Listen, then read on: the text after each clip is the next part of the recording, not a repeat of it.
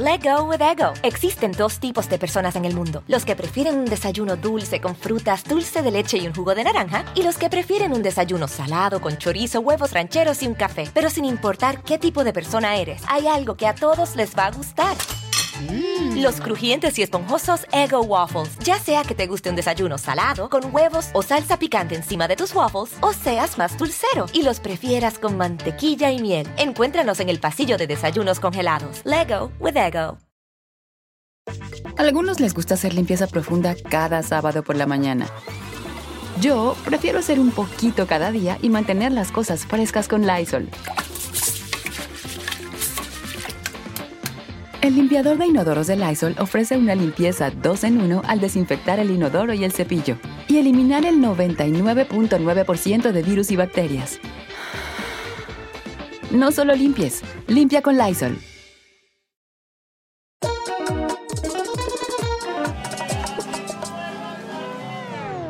Bienvenido, bienvenida a este sin rodeo muy especial. Yo, si no lo hubiera conocido, diría Adal Ramones. Pero como lo conozco, sé que no es Adal Ramones, que es Adal Ramones. De verdad, un acento cambia todo. ¿Sí? Sí, pero me, me dicen de las dos maneras. Ah, ¿de verdad que la gente Sí. vive confundida? Ah, Bueno, no creo. Si digo todo lo que has hecho en esta vida, el podcast sería como, bueno, y ya que he dicho todo, terminamos el podcast. Porque has hecho muchas cosas y realmente eres muy conocido en diferentes países, independientemente que eres mexicano.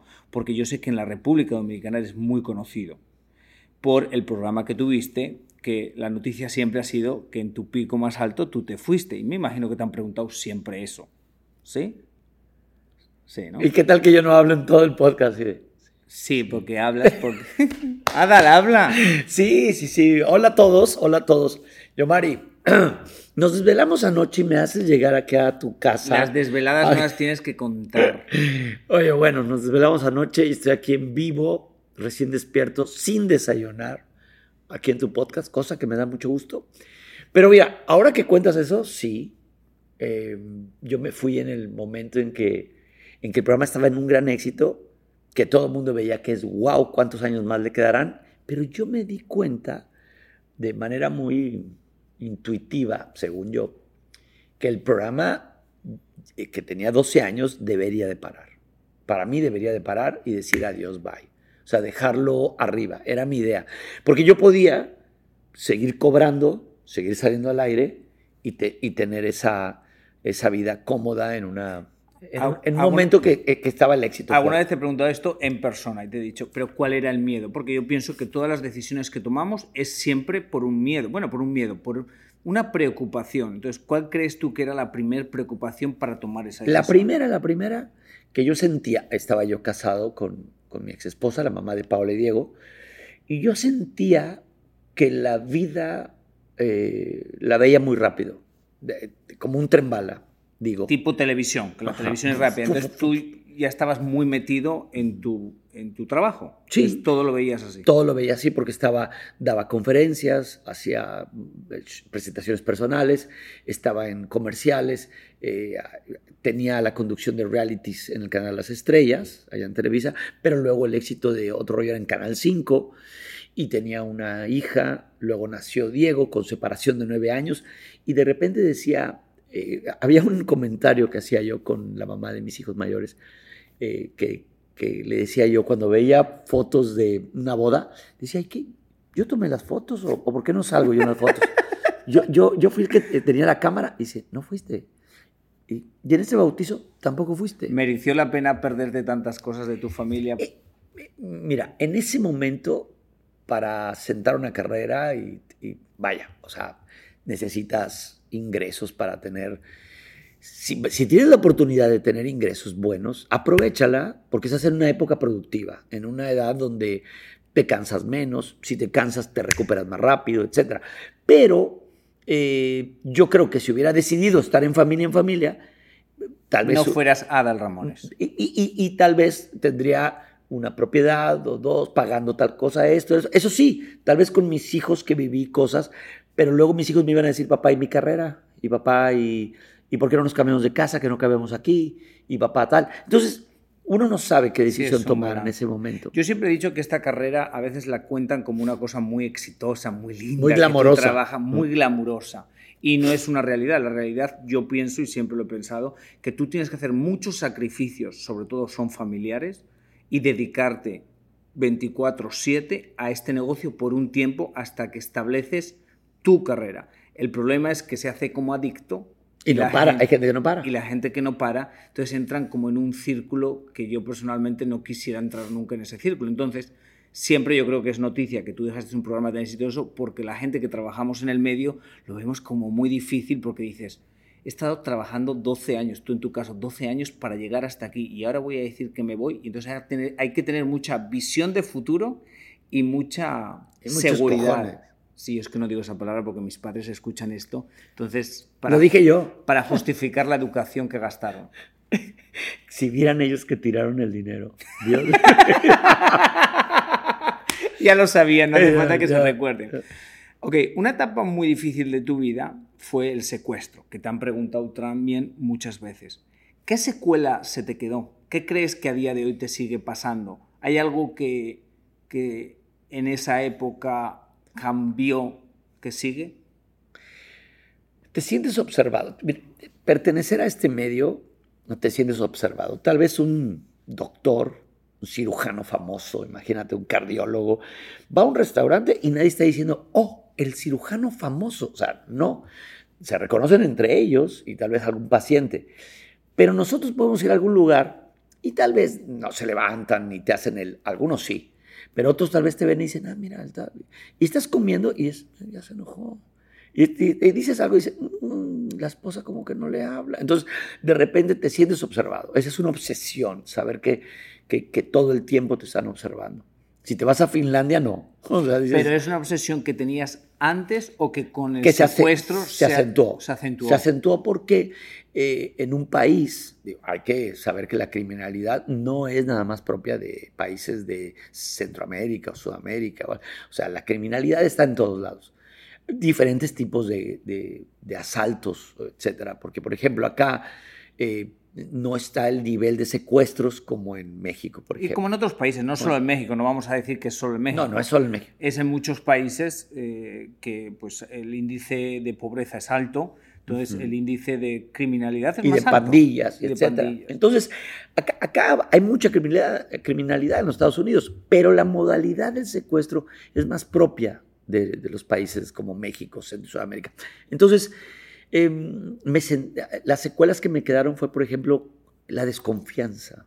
Mm. Eh, yo desde chico tuve casos de desconfianza porque hubo amigos que me traicionaron de cuando yo estaba muy chavo que escribíamos cosas juntos para ver ese sueño de y se lo llevamos a la televisora local cuando yo vivía en Monterrey y ta ta ta y de repente ¡pa! me, me traicionó un amigo o que yo consideraba que era un amigo y, y lo quiso registrar el guion y yo ah, entonces esas secuelas de saber que, que alguien muy cercano te puede traicionar se acentuaron viviendo en un país donde está la modalidad del secuestro y ser secuestrado. Entonces de repente era, ¿quién me va siguiendo? ¿Quién es el tipo este? ¿A quién le diste el teléfono? Por ejemplo, mi mujer, Carla, es muy de, de a ver, anota mi teléfono para, por si me gustan las bufandas. ¿Y tú? Y yo- ¿Me vas a dar tu teléfono? Sí, yo, ¿cómo? yo soy O sea, igual, yo. sí, Eh. ¿Me puedes dar tu teléfono? Y yo, ay, No. mi teléfono. Y, y ¿sabes qué digo yo? Me dicen, ¿me puedes dar tu teléfono para tal, tal? Anota el de mi oficina. Anota el de mi oficina, ¿no? Y le hace, sí, pero el tuyo por si te quiero localizar. No, no te voy a contestar nunca. Eh, tal, o sea, bye, bye, bye, ¿no? Pregunta, ¿con tus hijos siempre te ha dado miedo eso? Sí, con Paola. Paola tiene 20 años y es una chica que de repente tendrá su número de seguidores. Es agradable, simpática, tal, y es muy abierta. Entonces, la gente la ve en la calle y de repente dice, no es la hija de Al Ramón. Entonces, es muy identificable. Todas sus amigas tienen auto y manejan solas, todas sus amigas, de Tú no- 20 tú años. no le dejas. Yo, le, yo cuando, fíjate nada más la Sí, anécdota. te tienes un chofer por, por seguridad. Por seguridad, no por otra cosa. Es porque bájala, déjala. Por ejemplo, me dice Paola, papá, me- un fotógrafo me habló que me regala las fotos gratis con que yo lo suba a mis redes y le ponga su crédito yo. ¿Qué fotógrafo es? Ah, un chavo que me contactó por Instagram. ¿En qué lugar? Me pasó la dirección, voy a ir mañana. ¿Quién te va a llevar? Pues creo que me deja ahí mamá. Entonces, a, a em- mí me pasa un poco con mis sobrinos porque yo he pasado cosas en mi vida, entonces yo tengo un miedo extra que lo sé y yo le digo Somos a mi un hermana. costal también, un costal digo- de cosas Claro, y yo le digo a mi hermana, bueno, tú le dejas hacer eso, yo no le dejaría porque yo sé otras realidades claro, del mundo. Claro, claro. Dolorosas, claro. Dolorosas. Sí, claro. Eh, ¿Te crees que volverías a la televisión a hacer un, un show de esos diarios o crees que tu futuro es los stand-up comedy? O sea, ponerte delante de la gente un teatro. ¿Qué quiero decir con esto? Eh, ahora que puesto, te has puesto en un escenario y has visto la vibración de 5.000, de 6.000 personas y te aplauden en directo, ¿dejarías eso por una televisión que tú en realidad estás enfrente de una cámara y ver la reacción del público es más difícil? Fíjate, aquí se cumplen dos cosas increíbles. Yo primero empecé eh, divirtiendo a mi familia desde chico y la escuela. Entonces lo tenía en vivo. Y luego en la escuela me decían, oye Adal, los maestros, ahora que viene el día del maestro o el día de la bandera, prepárate algo para todo el auditorio. Entonces, mi primera experiencia siempre fue en vivo y la amé. Eso de oír cuando ríen, de escucharlos cuando ríen. Y otro rollo, que era un once a week, eh, otro rollo era, había como 350 personas. Entonces, quieras que no, aunque estaba la cámara, Ah, no, tú tenías público. Si Tenía tienes público. público. tienes la reacción. Exactamente. Entonces decía que le gusta, que no les gusta, cómo captaron el silencio, la pausa, tal. Pero nada se compara, yo, Mari, a dos cosas. A el stand-up o el monólogo, como lo llamé, porque lo- los norteamericanos en televisión le llaman monologue, ¿no? Entonces, cuando lo llevo a los lugares, ahí fue cuando dije, uno, me pagan muy bien en Televisa, muy bien, pero aquí me pagan re bien y es en vivo. Entonces de repente ir a Costa Rica, ir a El Salvador, ir a, Ecuador, ir a, eh, no sé, a, tantos países en Centro y Sudamérica, inclusive en Canadá, en Estados Unidos, Chicago, Houston, y de repente decir, hay 2.000, 3.000, 4.000, ha, ha habido shows de 4.500 personas, 5.000, y digo, ¿cuánto entró de taquilla? O sea, eso es hermoso. Pero tengo que asegurarte una cosa, Yamari, jamás me importó el dinero. O sea, soy una persona que, ¿cuánto me pueden pagar? Ok, ok, vamos, a, vamos, a, Va. vamos a ubicarnos. Entonces, que no tomaste decisiones. Deja de golpear el micrófono. Que no tomaste decisiones de tu carrera nada más pensando en dinero. Jamás. Pero obviamente el Fue. dinero es importante Vino porque llegando, por eso has trabajado toda tu vida. Sí, vino pero llegando no, yo a veces describo esto. Yo no soy desesperado para decir Mm. que, ok, sí, igual me van a pagar más, me van a pagar menos, pero no soy desesperado. Si yo quiero ir hacia la derecha, aunque ahora no me genere tanto dinero, voy hacia la derecha porque eso es el camino. Así es, así es. Yo, yo siento que, que de repente esta sociedad está muy preocupada y es real, primero por la fama instantánea. La fama ¿Qué, instantánea. qué realidad acabas de decir? La fama La instantánea fama que no instantánea. existe. Es, es ya, para, para tal. Y luego de repente es money, money, money, money, money. Entonces, de repente dices, no, no, no. Cuando tú haces las cosas, se oye como panfleto, pero, pero yo sin saber, y ni había influencers, ni, ni, ni personas que daban conferencias de, de, ¿cómo se dice?, de busca el tu triunfo y tal. No. Yo nada más decía, ¿cómo me gustaría hacer reír como hago reír a mi mamá? ¿Cómo me encantaría hacer reír como hago reír a mis hermanos? ¿Cómo me encantaría estar en la escuela y tal? Y de repente cuando ya entraba a la escuela era eh, eh, alguien que se pare al frente y que diga una declamación. Pues alguien declamaba, alguien cantaba. Yo decía, voy a decir las estupideces que me pasaron en mi casa. Y la gente se reía y yo decía, wow. Y aparte otra cosa, que yo soy caricaturista. Entonces, ¿Qué? ¿También? Dios mío, por eso no tenemos trabajo ninguno y todo, Es tienes todo, qué descaro. No, no, ¿cómo crees? Mi abuela, era un niño hiperactivo. Mi madre me encanta porque cuando ya crecí me dice, eso que acabas de decir en la tele, eso que no existía esa palabra antes, eras tú. Y yo qué, hiperactivo, hiperactivo. eso que acaban de decir. Y entonces, pues sí, de repente mis tíos, eh, eh, los hermanos, papá era el mayor de cinco. Entonces llegaba el que seguía de papá y era, yo fui el mayor de los nietos. Yo te lo llevo al parque. Al rato llegaba, aquí está. Y el otro, yo me lo llevo ahora. Entonces se, se rolaban nos agotabas a porque todos. decían, Dios mío, ya. Y entonces mi abuela, cuando mi abuela se quedaba conmigo sola, que era un amor, de, mi abuela tan hermosa, mi abuela me ponía a dibujar. Entonces me decía, para entretenerme, me decía, te compré una revista, de estas revistas de, de Andy Panda y el pájaro loco y todo, vas a poner una hoja arriba y lo dibujas. Y entonces ahí me, me veías ahí, con la lengua así, que así la hacen mis hijos ahora. Entonces, seguía yo el contorno y así dibujaba. Y luego mi abuela, sin querer y sin saber ella, me puso un reto. No había hojas blancas, le hace, a ver, eh, dibuja nada más aquí, ya, ya ni calques ahí, calcar. Dibuja lo que te acuerdes. Y yo decía, ¿cómo era el pájaro, loco? ¿Cómo, cómo era? ¿Cómo era? Entonces comenzaba a conectar el cerebro. y se te daba natural. Y se dio, y se dio. Entonces llegué a entrar a clases de dibujo, a pintura desde niño. Y, y eso me traía mucha popularidad con las chicas en la escuela. Tu adicción. Celoso.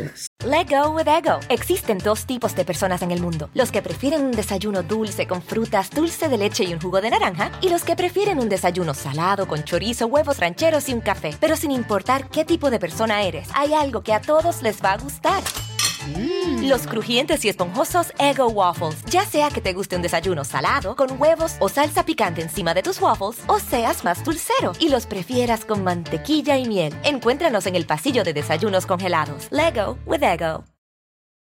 algunos les gusta hacer limpieza profunda cada sábado por la mañana. Yo prefiero hacer un poquito cada día y mantener las cosas frescas con Lysol. El limpiador desinfectante Brand New Day de Lysol limpia y elimina el 99.9% de virus y bacterias. Y puedes usarlo en superficies duras y no porosas de tu hogar con una fragancia que lleva a tus sentidos a un paraíso tropical.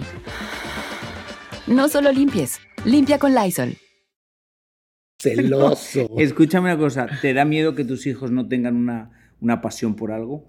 Que al, ver, al haber nacido en una casa con muchos privilegios, ellos no sepan de la otra realidad del mundo que tú conociste porque tú creaste quien tú eres. Acabas de decir algo muy fuerte, que es real, que jamás en toda mi carrera me lo habían preguntado. La preocupación de un padre de decir, ok, eh, nacieron no, en sábanas de seda ni nada, pero digo, nacieron con muchas cosas. Que, Una casa privilegiada. Entonces dice, eh, eh, siento yo que a veces no está el hambre. No existe esa hambre que en el caso mío y tal vez el tuyo teníamos de querer ser, voy a ir, voy a agarrar mis cosas, viajo. Yo me fui en un autobús con cajas de cartón y ahí metí mis libros, mis cosas, maletas con ropa, tal, y llegué a México a casa de una tía con una prima linda que de repente era, ¿en qué te ayudo? ¿Qué hago? La máquina de escribir, no existían las computadoras, ¿no? Entonces era una olivete así de...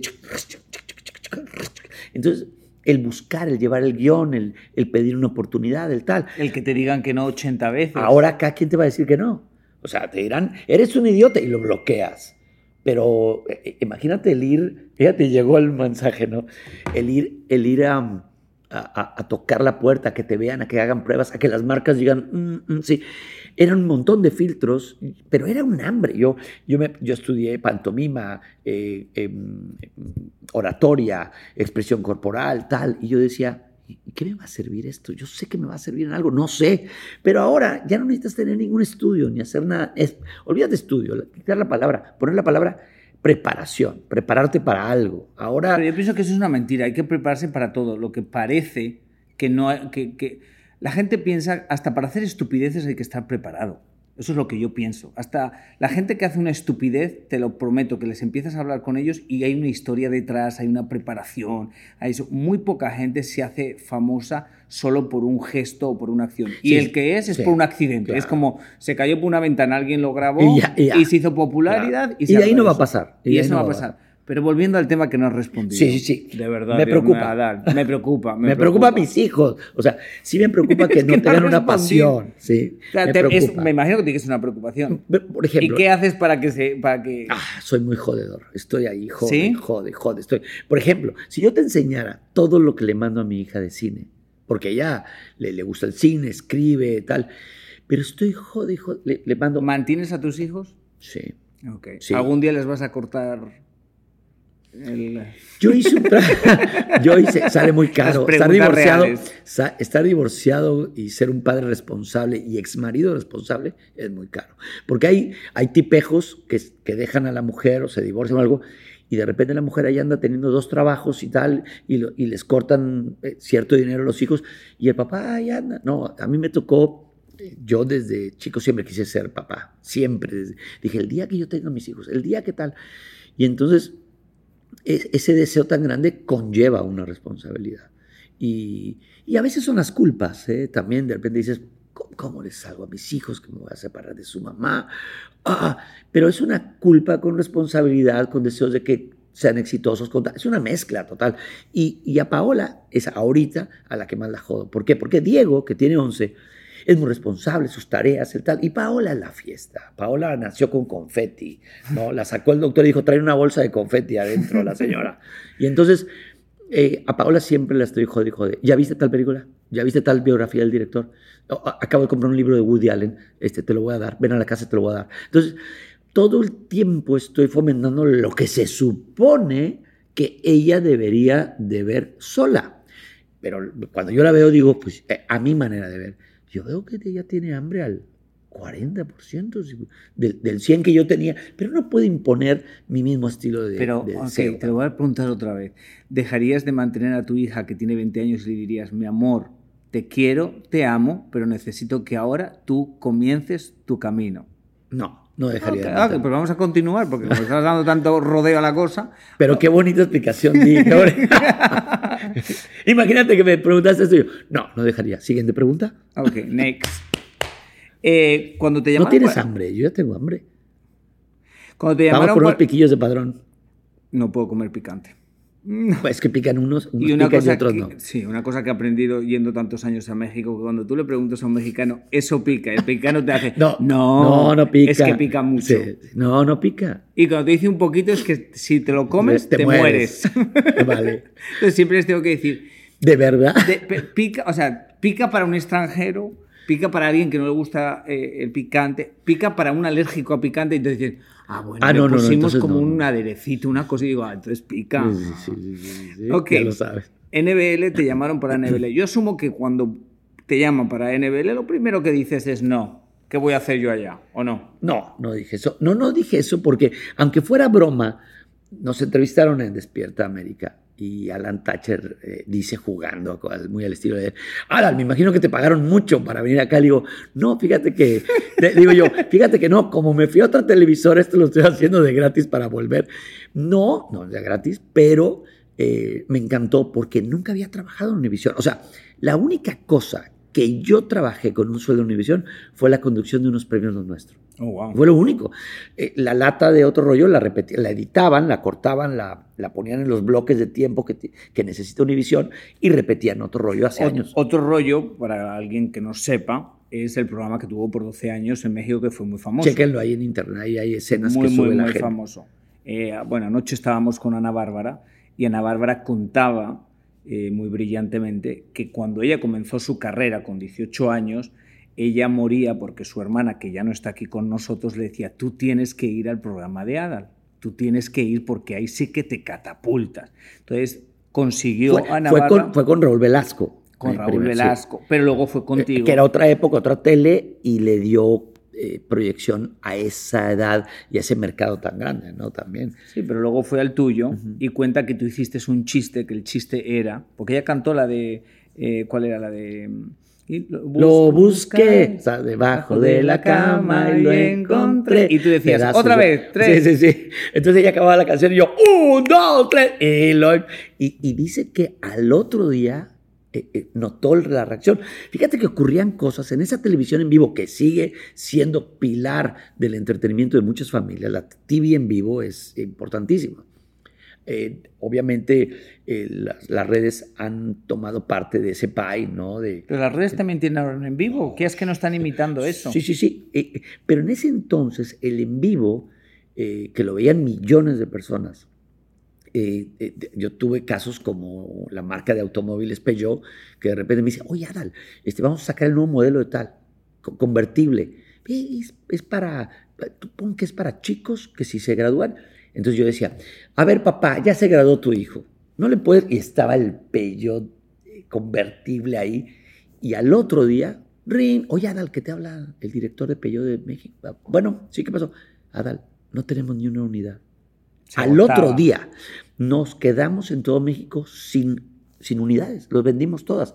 Y los discos se convertían en discos de platino. ¿Ese poder alguna vez se te fue de las manos? Fíjate que yo hice todo lo... pues, siento que sí, pero te voy a decir en qué. en que me volví muy exigente. Ahí sí era de, no me gusta, esa edición no me gusta, la escenografía no era lo que pedía, el tal. Pero yo no era de antros, a mí no me gustaba llegar a antros, porque yo creo que si hubiera llegado... ¿Pero quieres que toquemos el tema que no te gusta tocar, lo de las mujeres? Si no quieres tocarlo, no lo tocamos.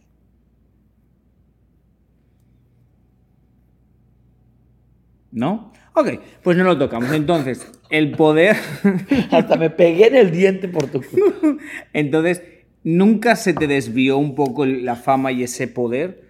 Pero sí que de alguna forma se te fue en las mujeres. Pues mira, siempre fui un chico. Mujeriego. Desde, de las, desde la escuela fui un chico que le- me, me gustaban las féminas, me gustaban la- las mujeres y, y yo sabía que yo no era agraciado, que no era el, el chico alto, que no era el chico deportivo, eh, jugaba y todo, pero no era el que destacaba.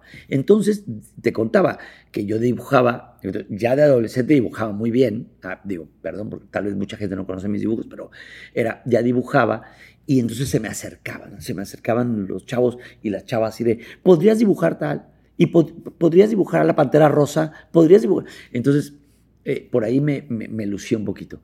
Cuando fue la feria de, como la feria de artes de la escuela, llevaba mis cuadros al óleo que yo pintaba y todos, ¡ah! entonces decían, es un artista, pero aparte hace comedia en las fiestas de la escuela, en los eventos de, de festejo de, fechas importantes de México.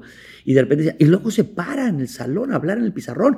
Y, y es muy chistoso. Entonces, desde ahí vi que hacer reír a una mujer era mega, mega seductor. O sea, Qué eh, descarado eres. ah, sí, tengo que decirlo. Chicos, aprendan, hagan reír a una mujer. y entonces siempre tuviste claro. Y Sí. cuando fuiste agarrando Cuando fui agarrando popularidad confianza y popularidad, confianza, claro. eras ya el chistoso que tenía tres al mismo tiempo a chiste, chiste, chiste. Al mismo tiempo, no, bueno, eh, o sea, no al mismo tiempo porque... Descarado. Tú, yo siempre le digo, hablamos de esta conversación y le digo en persona, le digo, tú dijiste en una entrevista que tenías una en la casa y la otra estaba entrando al edificio. Es que fue muy curioso esa anécdota. Entonces tú le llamaste al portero y le dijiste, estoy Entretenga- ocu- a los entre- vecinos de abajo, a los vecinos de abajo. Entreténgala. Sí, porque. eh, pero fue muy curioso porque quienes me advirtieron fueron los vecinos de. de- haz de cuenta el, el vecino, como si fuera el vecino de al lado, aquí. Qué- qué. Entonces va entrando la chica y era un matrimonio muy lindo que estaba ahí abajo. Y de repente Rubén la ve y la hace, "¡Ah! la chica que estuvo con Adal hace como una semana va entrando, ya Adal acaba, yo acababa de pasar Con otra. a- con otra chica, porque pues no estaba casado, estaba soltero, todo. Estabas experimentando cómo hacerlas reír. Sí, la estaba, probaba chistes. Y entonces, y entonces me acuerdo, Rubén y su mujer dicen, hola, dice, ¿vienes buscando a Adal? Sí, "Mm, ahorita viene. que-". Entonces se mete, "Pa- pero pásale. La invitan, oye, un café. Y dije, sí, te reconocí, vas pasando. Me salvó la vida. O sea, me- por lo mismo de jugarle al, al equilibrista con, con mujeres, me- tuve anécdotas que me fue del... Pero carajo. ya finalmente estás asentado. Estoy asentado. Felizmente asentado. ¿Tú me has visto? Sí, sí, yo te he visto, enamorado. ¿Dónde? ¿Ella le da miedo? ¿A Carla? Sí. No. ¿Qué, Carla? ¿Te da miedo que diga otro nombre o qué? Ah. Descarado. ¿Dónde? Yo te he visto. ¿Dónde? ¿Dónde? ¿Con quién? ¿Con quién? Ahí dejo esa tarea. Lo bueno es que hay edición. Esto es edición. Aquí no se edita nada. Let go with ego. Existen dos tipos de personas en el mundo: los que prefieren un desayuno dulce con frutas, dulce de leche y un jugo de naranja, y los que prefieren un desayuno salado con chorizo, huevos rancheros y un café. Pero sin importar qué tipo de persona eres, hay algo que a todos les va a gustar. Los crujientes y esponjosos Ego Waffles. Ya sea que te guste un desayuno salado, con huevos o salsa picante encima de tus waffles, o seas más dulcero y los prefieras con mantequilla y miel. Encuéntranos en el pasillo de desayunos congelados. Lego with Ego. A algunos les gusta hacer limpieza profunda cada sábado por la mañana. Yo prefiero hacer un poquito cada día y mantener las cosas frescas con Lysol. El limpiador de inodoros Brand New Day de Lysol limpia y desinfecta el inodoro y el cepillo, eliminando el 99.9% de virus y bacterias con una fragancia que lleva tus sentidos a un paraíso tropical. No solo limpies, limpia con Lysol. Adal, ha sido un placer. Qué Gracias. bueno que NBL nos ha juntado. Y bueno, aquí seguiremos. Ha sido un placer conocerte, mi querido Yomari, de verdad. Y espero tenerte entre mis pocos, pocos y grandes amigos. Así será. Venga. Y a usted que me está escuchando millones de gracia, ya sabe que esto es completamente gratis, gracias a Pitaya FM y recuerde siempre que Diosito te ponga donde más puedas brillar.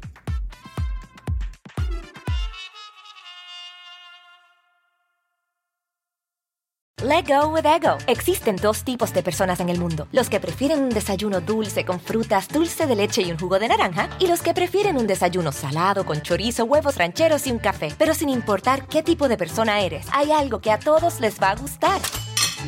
Los crujientes y esponjosos Ego Waffles. Ya sea que te guste un desayuno salado, con huevos o salsa picante encima de tus waffles, o seas más dulcero y los prefieras con mantequilla y miel. Encuéntranos en el pasillo de desayunos congelados. Lego with Ego. A algunos les gusta hacer limpieza profunda cada sábado por la mañana. Yo prefiero hacer un poquito cada día y mantener las cosas frescas con Lysol. El limpiador multiusos de Lysol limpia y elimina el 99.9% de virus y bacterias. Y puedes usarlo en superficies duras no porosas de la cocina, baño y otras áreas de tu casa. No solo limpies, limpia con Lysol.